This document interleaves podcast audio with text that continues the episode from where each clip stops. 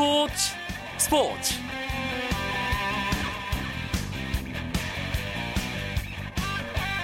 안녕하십니까. 월요일 밤 스포츠 스포츠. 아나운서 이광용입니다. 프로축구 K리그 클래식 2014 시즌이 돌아오는 토요일 3월 8일 개막전을 시작으로 9개월간의 대장정에 돌입합니다. K리그 클래식 개막을 앞두고 각 구단 감독과 대표 선수가 출사표를 밝히는 미디어데이가 오늘 있었는데요 때로는 유쾌하고 때로는 재치 있는 입담을 주고받으면서 승리를 다짐하는 모습이었습니다. 입담 대결만큼이나 경기에서도 멋진 경쟁 기대해 보겠습니다. 프로야구도 슬슬 기지개를 켭니다. 이번 주말 시범 경기를 통해 팬들을 다시 만나는데요. 그래서 월요일에 함께하는 재미있는 야구 이야기, 야구장 가는 길에서 프로야구 시범 경기 이야기를 나눠봅니다. 오늘도 아주 즐거운 이야기 준비되어 있습니다. 잠시만 기다려 주시고요. 먼저 오늘 들어온 주요 스포츠 소식으로 월요일 밤 스포츠 스포츠 출발합니다.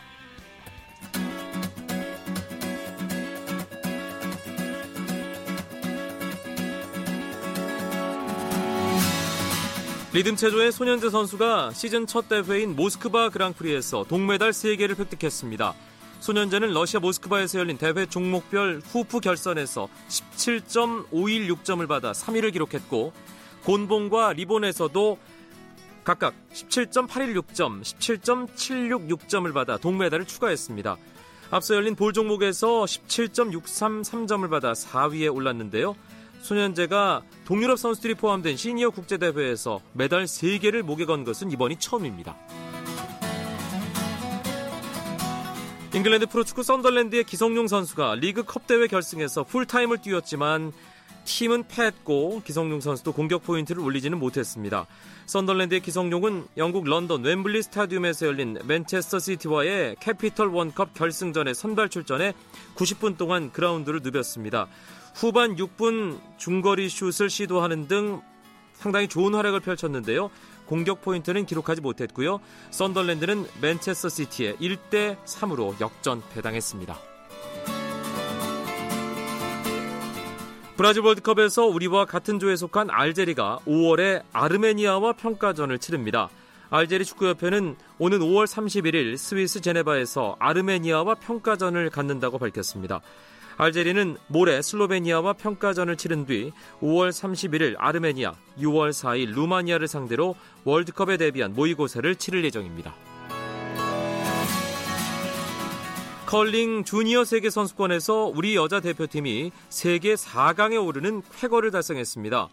경북체육회와 의성여고 소속 선수들이 주축을 이룬 여자 대표팀은 스위스 플림스에서 열린 주니어 세계선수권 대회 예선 풀리그에서 7승 2패를 기록해 캐나다와 공동 1위에 올랐습니다.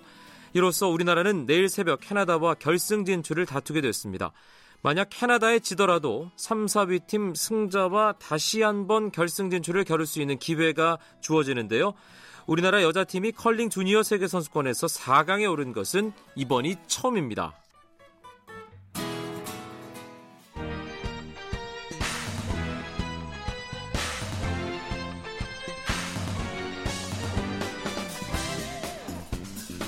월요일마다 찾아오는 재미있는 야구 이야기, 야구장 가는 길.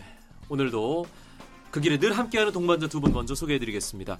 경향신문의 이용균 야구 전문 기자, 어서 오세요. 네, 안녕하세요. 일간스포츠 유병민 기자입니다. 네, 안녕하십니까. 드디어 프로야구가 긴 겨울잠에서 깨어납니다. 아, 지금 제 옆에서 이용균 기자가 곰이 겨울잠에서 깨어나는 듯한 기지개를 여러분은 못 보셨지만 아, 기지개를 한바탕 했는데요.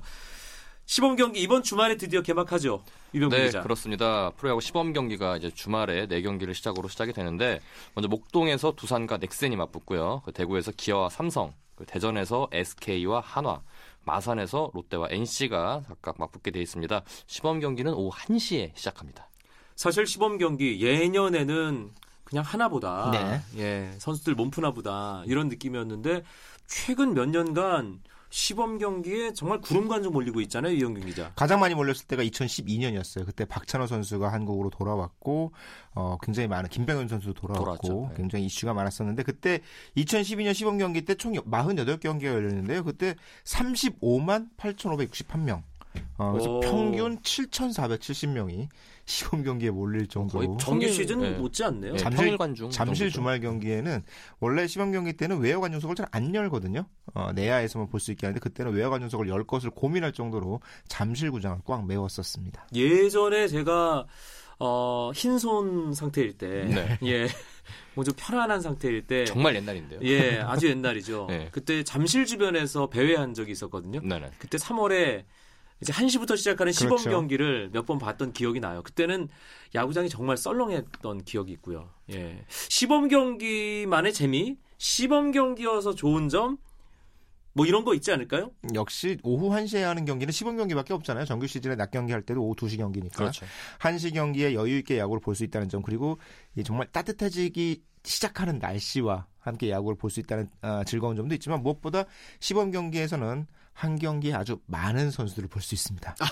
네, 투수들도 어, 조금만 던지고 바뀌고요. 네. 어, 타자들도 한 타석 한 타석 아, 테스트해보는 타석들이 많기 때문에 굉장히 한꺼번에 우리 팀에 내가 좋아하는 팀의 많은 선수들을 즐길 수 있다는 점이 매력 중에 하나입니다. 좀 더 깊이 들어가면 정규 시즌에서는 절대로 볼 수 없을 것 같은 선수들도 시범 경기에서 볼 수 있다. 네, 그렇죠. 그렇게 예. 많은 선수를 볼 수 있는데 비용 공짜입니다. 그러니까. 예, 이게 참 굉장히 시범 경기만의 메리트인데 그래서 이게 참 시범 경기가 오후 1시 열리니까는 좀 속상해하는 팬들도 많아요. 직장인이나 뭐 이런 평일 낮에는 일을 해야 되는 사람들은 시범 경기 보고 싶은데 못 오니까 그래서 주말에 더욱 더 몰리는 것 같습니다. 음, 사실 시범 경기도 얼마 전부터 아주 적극적으로 방송사들이 중계를 하잖아요. 그렇죠. 네. 예. 워낙에 새로운 선수들이 많고 시즌에 대한 기대감이 높아지기 때문에 시범 경기를 통해서 새 얼굴들을 찾아가는 것. 자, 올해는 내가 좋아해온 선수들도 있지만 어떤 새로운 선수들이 나의 마음을 사로잡을까 팬들이 굉장히 기대하게 만드는 시- 어, 경기들이죠. 그리고 각 팀의 골수 팬들은 담당 기자들이 깜짝 놀랄 정도로 네. 선수단에 대해서 정말 속속들이 알고 정말 있다면서요. 빠삭하게 알고 있어서 제가 어우 제가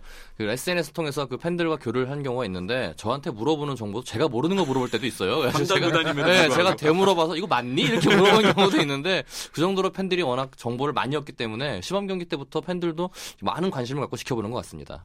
유병민 기자가 조금 전에 잠깐 언급을 했는데 시범 경기는 공짜잖아요. 그렇죠. 예. 우리나라만 공짜인 건가요? 아니면 다른 나라도 다 공짜인 건가요? 일단 일본은 돈을 받는 걸로 알고 있습니다. 네, 요미우리는 특히 비싸요. 비싸요. 오, 네. 그렇군요. 평일 경기 뭐 800엔 정도 받는다고 하고요. 800엔이면 우리 돈으로 한 거의 800, 만원 9천 가까이 원이죠. 되는 예, 하는 거죠. 예.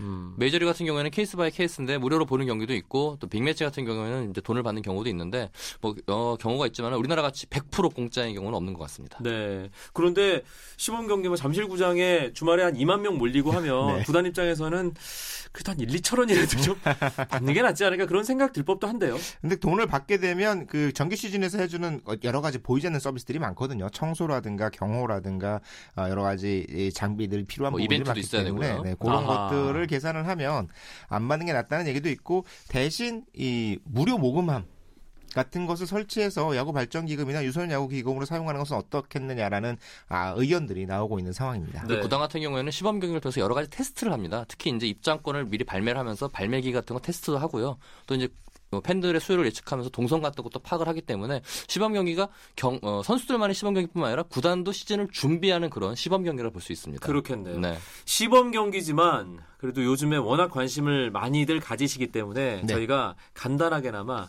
2014 프로야구 시범 경기 프리뷰를 해보도록 하겠습니다. 아, 일단 일정부터 살펴보죠. 스포츠 스포츠 야구장 가는 길에 공식 정리남 이병민 기자 시범 경기 일정 브리핑 부탁드립니다. 네, 2014 시범 경기는 3월 8일에 개막을 해서요. 팀 간 2차전씩 팀당 12경기 해서 16일 동안 총 54경기가 편성이 됐습니다. 하지만 이제 펜스 교체 및 관중석 설치 공사가 예정된 잠실과 그리고 펜스 교체 공사가 계획된 문학구장은 3월 20일부터 4경기만 편성이 됐고요. 또한 전광판 공사 중인 사직구장은 이번에 시범 경기가 없습니다. 네. 대신에 사- 어, 부- 어, 롯데 같은 경우에는 이군이 쓰고 있는 상동구장과 그리고 울산 새로 개막 어, 개장하는 울산 문수구장에서 시범 경기를 칠 예정입니다. 정규 시즌 대진 짜는 게 참 어려운 일이라면서요. 그렇죠. 시범 경기는 좀 수월하겠네요. 시범 어떤가요? 따로 있나요? 지금 9개 구단이잖아요. 네. 한꺼번에 다 치를 수가 없죠. 한, 경- 한 구단은 쉬어야, 쉬어야 됩니다. 되니까. 네, 그렇기 때문에 아, 홀수다 보니까 모든 구단들이 공평하게 야, 게- 그, 편성을 짤 수가 없어서 조금 독특한 시스템이 있어요. 전년도 순위 앞뒤 구단과의 경기는 대진에서 제외됩니다. 1, 2위끼리 맞대결이 없고요. 2, 3위 맞대결도 없습니다. 아 시범 경기 내내 아예 없어요. 네, 없습니다. 없어요. 개 오. 구단 시절에는 모든 팀이 한 경기씩 다 해서 한 번씩 해보는 경우가 있는데 아, 지금은 아홉 개 구단 체제에서는 모든 팀이 다 맞붙을 수가 없습니다. 특히 어. 전년도 앞뒤 구단의 경기는 편성에서 제외됐어요. 예. 야구 팬이라면 다들 아실 거예요. 시범 경기 순위와 정규 시즌 순위, 정규 시즌 순위는 상관이 없다. 그렇죠. 예, 그런 얘기는 뭐 다들 들어보셨을 텐데 그래도 팬의 입장에서는 시범 경기라도 순위를 신경을 안 쓸 수가 없는 노릇이거든요. 그렇죠. 이제 시범 경기도 어쨌든 간 경기는 경기니까 이기고 네. 싶은 마음이 있, 팬들도 있을 거고 그리고 선수들도 겉으로는 에이, 시범 경기니까 뭐 대충 뭐 컨디션 점검 차원에서 해야지 이러지만 속으로는 이겨야 된다는 그런 마음이 있습니다. 아니 근데 어떤 경기를 네. 하든 이겨서 기분 안 좋은 건 아, 그렇죠. 네. 예. 근데 문제는 이제 시범 경기에 잘 나갔는데 정규 시즌 시작하자마자 떨어질 경우에는 조금 선수들도 좀 그럴까 그 슬럼프가 길어질 수 있거든요.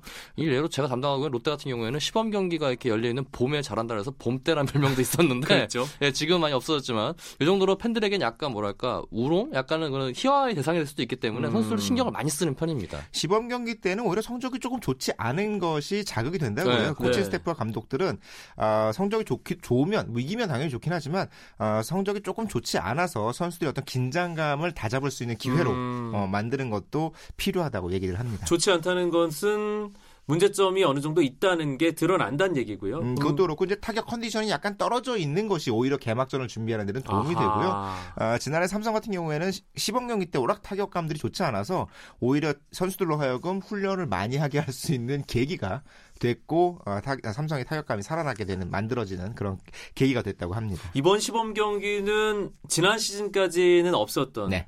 그 전에 한참 동안 없었던 또 하나의 볼거리가 생겼는데 바로 그렇죠. 외국인 타자들의 네. 활약이죠.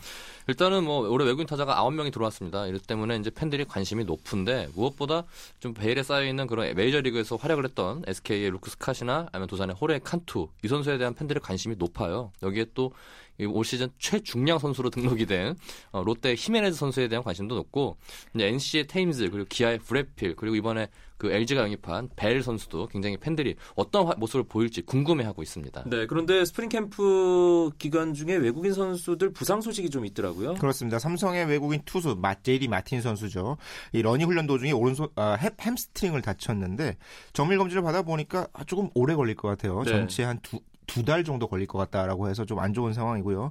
한화에도 앨버스와 피에 선수가 다 좀 좋지 않습니다. 앨버스가 허리 근육통, 등 쪽에 좀 통증이 있다고 그래요. 투구를 중단한 상태고 외야수 피에 선수도 손가락 통증 때문에 좀 어, 연습 경기에 나서지 못하고 있는 상황입니다. 넥센도 외국인 타자 로티노 선수가 베이스러닝 도중에 햄스트링 통- 통증이 있었는데 아주 심한 상태는 아니라고 그래요. 시범 경기에서 정말 전력을 다해야 되는 선수들도 있잖아요. 그렇죠. 좀 네. 컨디션 조절하는 선수들도 있는 반면에 그런데 아직 날씨가 좀 쌀쌀하고 몸이 완벽하게 풀어지지 않았기 때문에 부상을 당하기 쉬운 게 또 시범 경기 기간이죠. 그렇죠. 일단 뭐 아까 말씀하신 것처럼 시범 경기에서 전력을 다해서 보여줘야 되는 선수는 주로 백업 선수나 이군 선수들 같은 경우에는 감독과 코치의 눈도장을 찍어야 되기 때문에 정말 물불 안 가리고 덤벼야 됩니다. 하지만 주전이 어느 정도 보장된 선수들은 시즌 개막전에 맞춰 준비하기 때문에 시범 경기에서 큰 무리를 하지 않, 는데요그 이유가 아까 말씀하셨지만 부상 당하면 진짜 한 시즌 농사가 그냥 날아가게 됩니다. 그렇죠. 예, 특히 아까 말씀하신 것처럼 부상을 올 수 있는 게 가장 두려운 게 몸이 덜 풀린 상태인데 특히 햄스트링 같은 경우에는 추운 상태에서 갑자기 급격하게 뛰면은 근육이 확 올라올 수가 있습니다. 거기서 심해지면은 근육이 찢어질 수도 있거든요. 그럴 경우에는 거의 뭐 6개월 또는 길게는 시즌 아웃까지 될 수 있기 때문에 선수들로서는 좀 쌀쌀한 날씨에서 운동하는 거 굉장히 주의해야 합니다. 네. 월요일마다 찾아오는 야구 이야기 야구장 가는 길 경향신문 이용균 야구 전문 기자 일간 스포츠 유병민 기자와 함께 재미있는 야구 이야기 나누고 있습니다. 쳤다 하면 홈런이고 슛 골이고 각본 없는 한편의 드라마. 그것이 바로 그것이 바로 손에 잡힌 우승 트로피. 목에 걸린 그 배달 너와 내가 하나 되는. 그것이 바로 그것이 바로 그것이 바로 꿈꾸던 스포츠 꿈꾸던 스포츠 꿈꾸던 스포츠. KBS 1라디오 이광용의 스포츠 스포츠 앞서 2014 프로야구 시범 경기에 대해서 살짝 얘기를 나눠봤습니다. 각 구단별로 이 시범 경기 기간에 과연 어떤 점들을 구체적으로 짚어보고 또 보완해 나가야 하는지도 한번 얘기를 나눠보겠습니다. 두 기자는 어떤 팀에게 가장 관심이 있는지 또 기대를 걸고 있는지 한 번씩 얘기를 좀 꺼내 보시죠. 이용균 기자. 음, 저는 역시 지난 시즌 우승 후보로 분류됐다가 아, 8위로 떨어진 기아의 첫 시즌 모습이 굉장히 궁금합니다. 네. 서대로 감독이 계약 기간 마지막 해이기도 하고 그렇죠. 어, 여전히 뚜렷한 전력 보강이 없는 가운데 시즌을 어떻게 준비해 나갔는지가 굉장히 궁금하거든요. 시범 경기 때 달라진 모습 기대가 되고요. 어, 마찬가지로 한화도 지난해 꼴찌 팀이었는데 굉장히 많은 전력 보강이 이루어졌잖아요. 그렇죠. 그 달라진 모습, 특히 정근우 선수, 이영규 선수가 한화 유니폼을 입고 뛰는 모습이 어떤 모습일지 굉장히 궁금합니다. 저 같은 경우에는 아무래도 담당 팀이다 보니까 롯데에 대한 관심이 많을 수밖에 없고 네. 제가 2월에 무려 보름 동안 출장을 갔다 오지 않습니까? 그러면서 선수들이 분명히 구슬땀 흘리는 걸 봤기 때문에 그 노력의 결과가 얼마 정도 나오는지도 궁금합니다. 네, 지난 시즌 우승팀 3년 연속으로 정규 시즌 네. 또 어, 한국 시리즈를 네. 제패한 삼성 라이온즈 스프링 캠프 기간 동안 연습 경기긴 하지만 성적이 신통치 않다는 얘기가 들리더라고요. 삼성이 예년에도 연습 경기 성적이 아주 뛰어난 편은 아니었어요. 하지만 전체적으로 오승환 선수의 구멍이 빠진 자리를 채워나가는데 좀 뒤숭숭한 느낌은 있거든요. 아, 그리고 일단 외- 외국인 투수, 투수 JD 마틴 선수가 조금 부상으로 빠졌고 나바로 선수의 컨디션도 아직 잘 올라오지 않고 있는 상황이어서 아, 뭔가 좀 풀어진 느낌이 있는데 이것들은 워낙 오랫동안 이 상위권에 유지했던 경험이 있기 때문에 그런 부분들은 시범 경기 통해서 빨리 메워지지 않을까라는 생각이 듭니다. 네. 지난해 삼성이 시범 경기에서 2승 3무 6패로 꼴찌했거든요.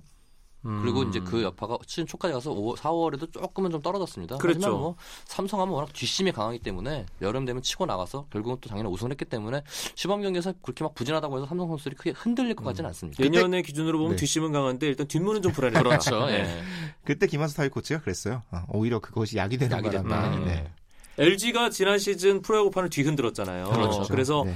과연 11년 반의 가을 야구를 했던 LG 트윈스가 가을 야구 복귀 2년 차에 과연 어떤 모습을 보여줄 것이냐. 이 굉장히 관심이 부분에 많죠. 정말 많은 팬들이 관심을 갖거든요. 일단 LG 같은 경우에는 가장 큰 지금 시급한 과제가 외국인 선수 한 명이 없거든요. 투수가 지금 한 명이 비어 있는데 지금 LG 프런트 그러니까 스카우트 팀에서 백방으로 지금 알아보고 있다고 하는데 만약에 정말 최악의 경우에 시즌 개막 전까지 못 구할 경우에는 국내 선수로 메워야 됩니다. 그럴 경우에 누구를 쓸 것인지에 대한 고민도 해야 될 것 같고 또 어차피 외국인 선수가 온다고 해도 류제국, 우규민 외에 마지막 한 자리는 누가 채울지 그것도 관심이 모아지고 이제 외국인 선수 중에 이제 조쉬 벨 선수가 3 루로 간다 그래요. 정성훈 선수와 경쟁을 해야 되는데 그 경쟁도 되게 재밌을 것 같습니다. 네.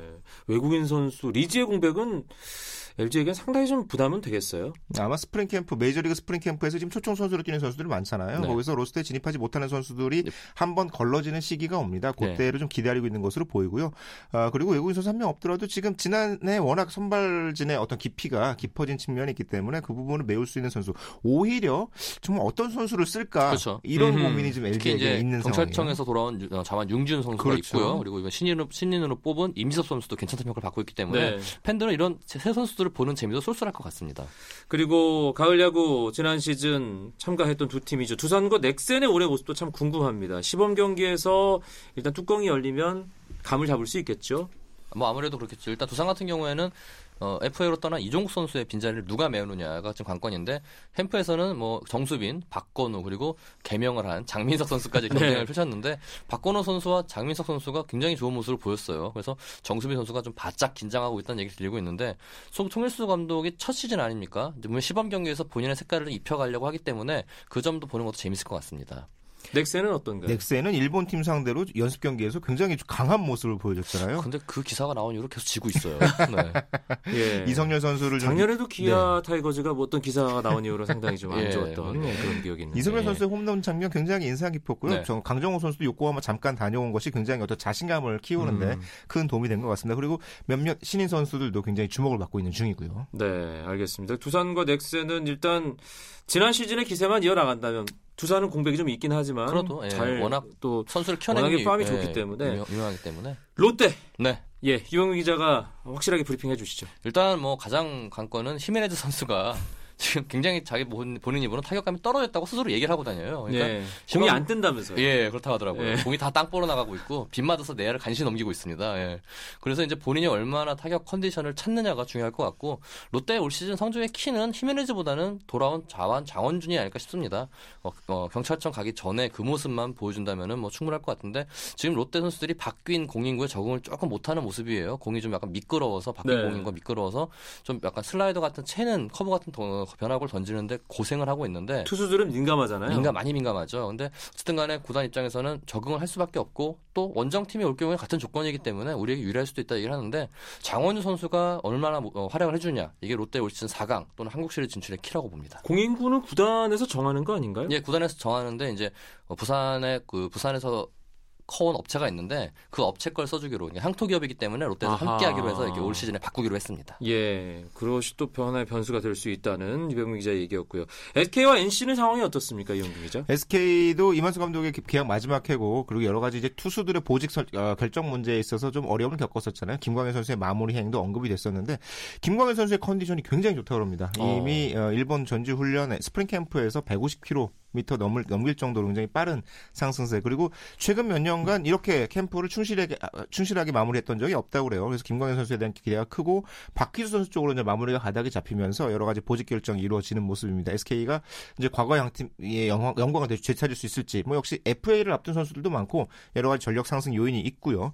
NC도 어, 일본 전지훈련이 아니라 대만으로 전지훈련을 갔지만 그중에서 연습 경기 성적이 뭐 11승 해 나가면서 굉장히 안정적인 전력 보이고 있거든요. 특히 전체적으로 선수층이 얇다는 어려움이 있었는데 그 부분도 많이 극복했다는 평가를 받고 있습니다. 네. 선수들 하나하나를 뭐 짚어보는 시간도 가져야 될 텐데, 시즌 중에 자세한 얘기는 풀어내고요. 오늘 이 선수가 올해는 터질 거다. 그동안은 약간 좀 잠잠했는데, 올해는 이 선수를 한번 주목해 보면 좋겠다 하는 선수, 딱 한 선수씩만 좀 꼽아 주실까요? 저는 기자부터. 두산의 박건우 선수요. 박건우 선수요. 선수 가 지난해 시범 경기 때 굉장히 좋은 모습을 보여주면서 기대를 모았는데 그 두산의 깊이 있는 외야를 뚫고 가지 못하, 못했거든요. 아, 이번에 구멍이 하나 생겼고 그 자리를 채우기 위해서 캠프에서 굉장히 많은 노력을 했고 많은 주목을 받고 있다고 합니다. 두산의 박건우를 이영균 기자는 꼽았습니다. 유병민 기자는요.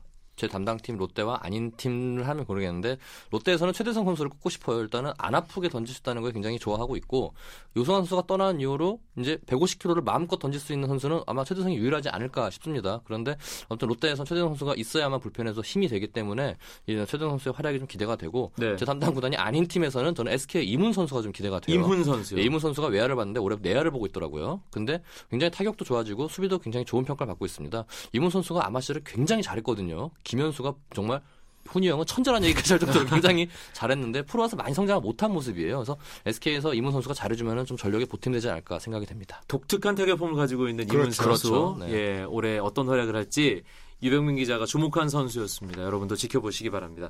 월요일마다 찾아오는 야구 이야기 야구장 가는 길. 오늘은 2014 프로야구 시범 경기와 관련된 이모저모 짚어봤습니다. 경향신문의 이용균 야구 전문 기자, 일간스포츠 유병민 기자 두 분 고맙습니다. 네, 네, 고맙습니다. 감사합니다. 내일도 재미있는 스포츠 이야기 들고 9시 35분에 여러분들 찾아뵙겠습니다. 멋진 월요일 밤 보내십시오. 아나운서 이광용이었습니다. 고맙습니다. 스포츠 스포츠